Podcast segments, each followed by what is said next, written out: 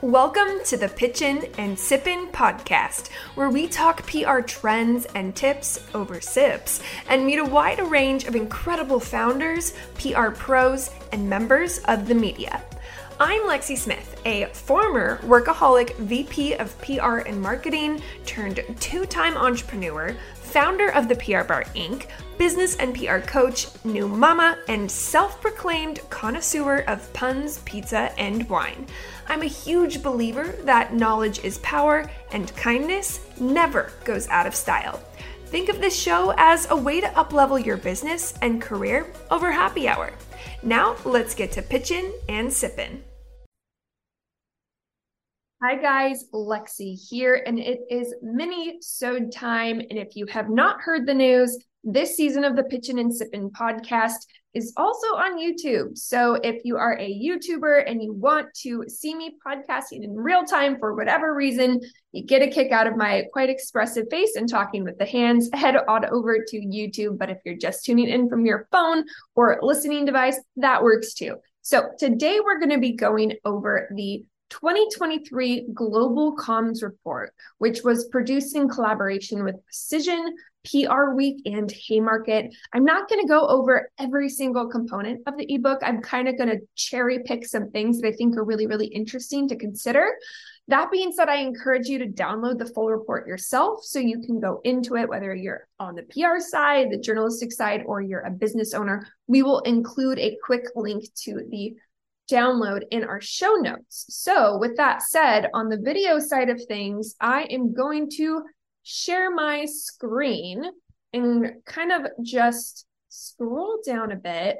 A lot of the first pages of this report, for those of you not watching, is just really gauging how people feel about the state of PR, which is interesting. And you're more than welcome to look at it yourself. But where I want to start is right here understanding the challenges. So, from measurement to content strategy, there are many key tasks with which communications professionals continue to struggle. On this page, we spotlight many of the big ones. So, this is really talking about how respondents feel regarding the challenges that that lay ahead of them in the industry. So, with 61% of global respondents placing it among their top 4 and 22% deeming it to be their top choice, the quote inability to measure impact effectively is clearly the aspect of their jobs troubling strategic communicators the most you know, in my coaching where um, I teach entrepreneurs and I work with different PR professionals on how to do PR, this is a topic that definitely gets brought up. How do you measure results? In marketing, it can be really, really simple, right? You're looking at an open rate of an email or a, a quick trackable conversion. Some PR metrics are easy and some aren't. And some of the value is more long term, which makes it harder to track. So basically, I'm echoing that I agree here. Um, the other ones that are notable here um, continued over reliance on media impressions. 49% of people said that this was still a challenge. It's interesting. I do not even look at impressions anymore. Um, I more look at using conversions personally. I'm super curious. Weigh in by all means. Best place to weigh in, by the way, is either shoot me a DM on Instagram at the PR bar underscore inc or send me an email. Um, people are still struggling with finding the best tools to measure. Um, yeah, tools seems to be a big one. And then proving or validating PR's impact into the C suite. Only 21% of people marked that as a problem, which to me is actually positive, meaning that the C level is starting to get it a bit more. Okay, so who has the power to persuade? Third party endorsements can be worth their weight in gold because consumers increasingly look to them when deciding which brands to support with their hearts, minds, and wallets. On this page of the report, we list seven such influencer types and indicate the ones our respondents deem to be the most persuasive voices, and as such, strong partners with which brands should work. Okay, so there's a lot of numbers on this page. I'm going to skim through real quick and give you some highlights. So in the US, mainstream journalists were ranked number one at 35%, being the group of people that has the most impact. It's probably worth sharing what the groups are. So we have celebrities, everyday consumers, corporate executives, mainstream journalists, bloggers, employees, and micro influencers. So that's the choice. So, number one category in the US was mainstream journalists. Interestingly, globally, that answer changes. Celebrities, meaning actors, artists, athletes, social media stars, came in at 41%. So globally, celebrities seem to have the most influence, but in the US, we're looking at mainstream journalists. Second in the US are micro influencers. Second in the world are everyday consumers. I find it really, really interesting how the US and global numbers are not lining up. Um, we also have some statistics here over in Europe. Europe also um, deems celebrities at 51% as the most persuasive. Now, let me skip down to the least persuasive um, least influential, so to say. So in the US, of the mentioned, actually, there's one, two, three tied for last place. Corporate executives, bloggers, and employees have the least power of persuasion. Globally, in last place, we have micro influencers, which is really, really interesting because that ranked as number two for most persuasive in the US. Um, also, Europe says that micro influencers are in last place. So that one's always an interesting, interesting one to see.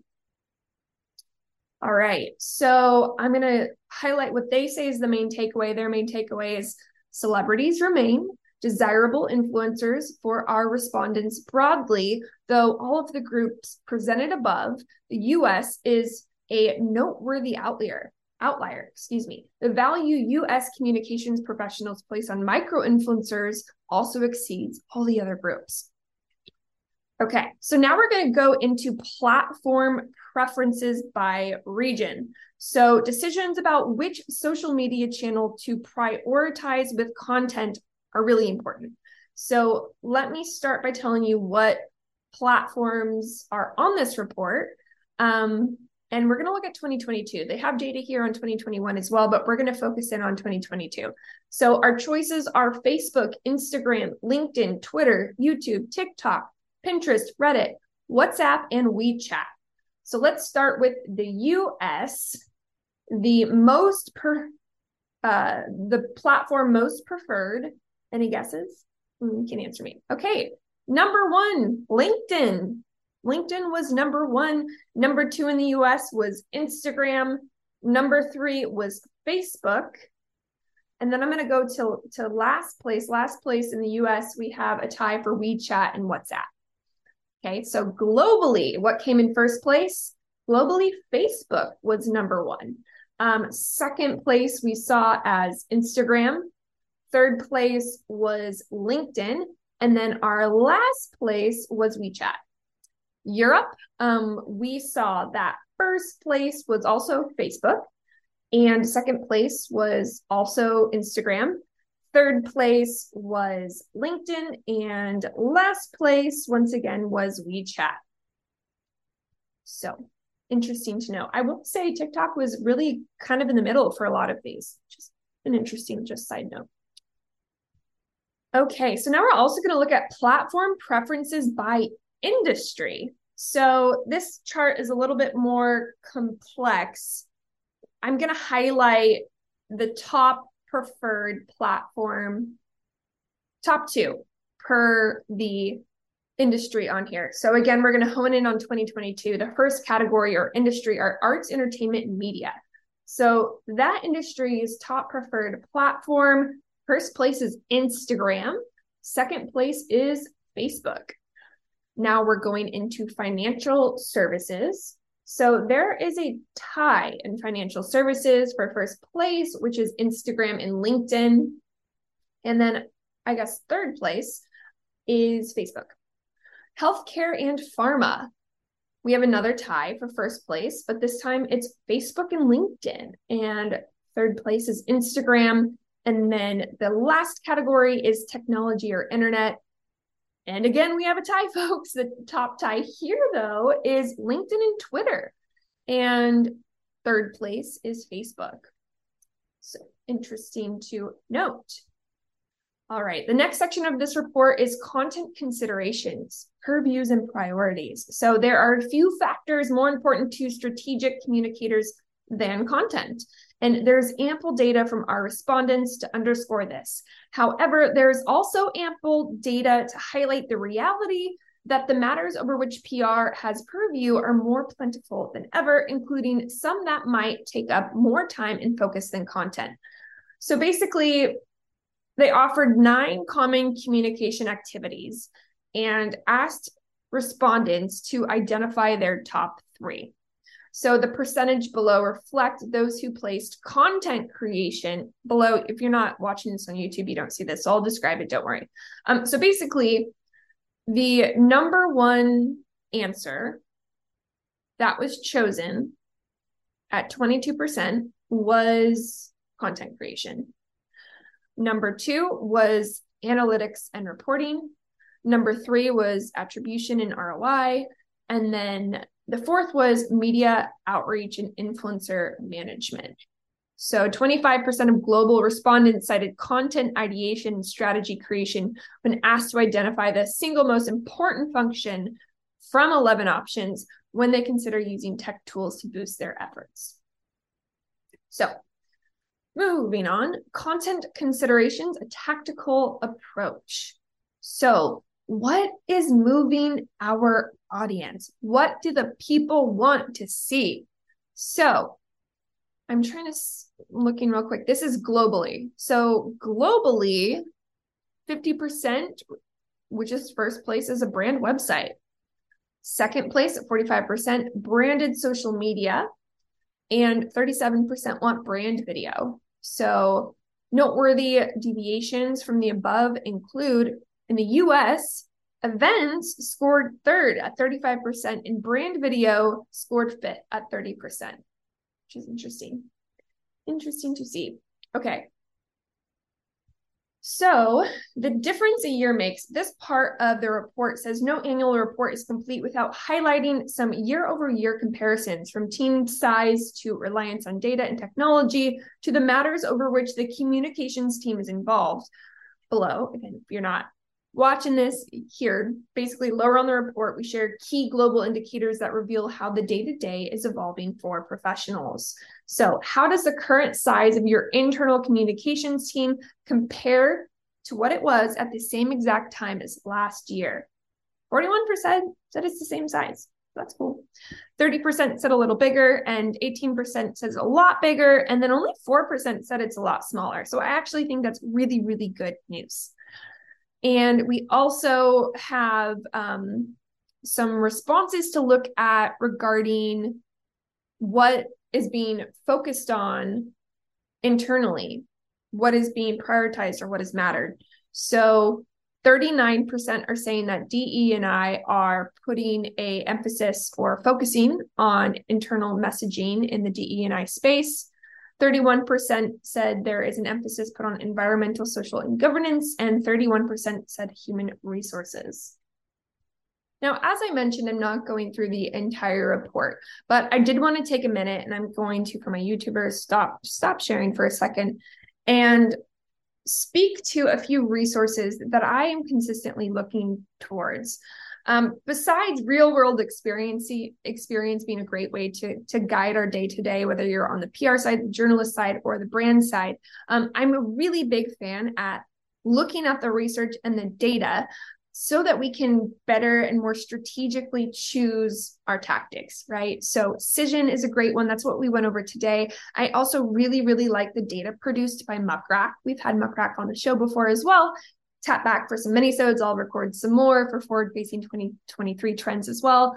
I also look to PR Girl Manifesto. I think universities are a great source of research.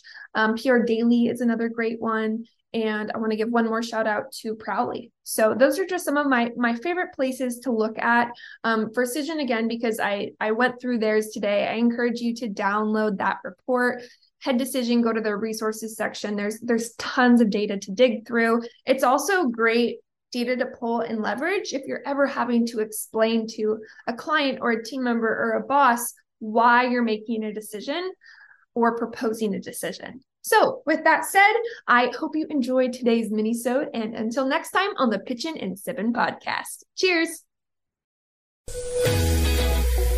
Hey guys, if you are enjoying the Pitchin' and Sippin' podcast, please do me a huge favor and leave a review wherever you are listening. If you want to connect with me to learn more about the PR Bar Inc., you can do so on Instagram at the PR Bar underscore Inc or you can check out my website at theprbarinc.com. Cheers!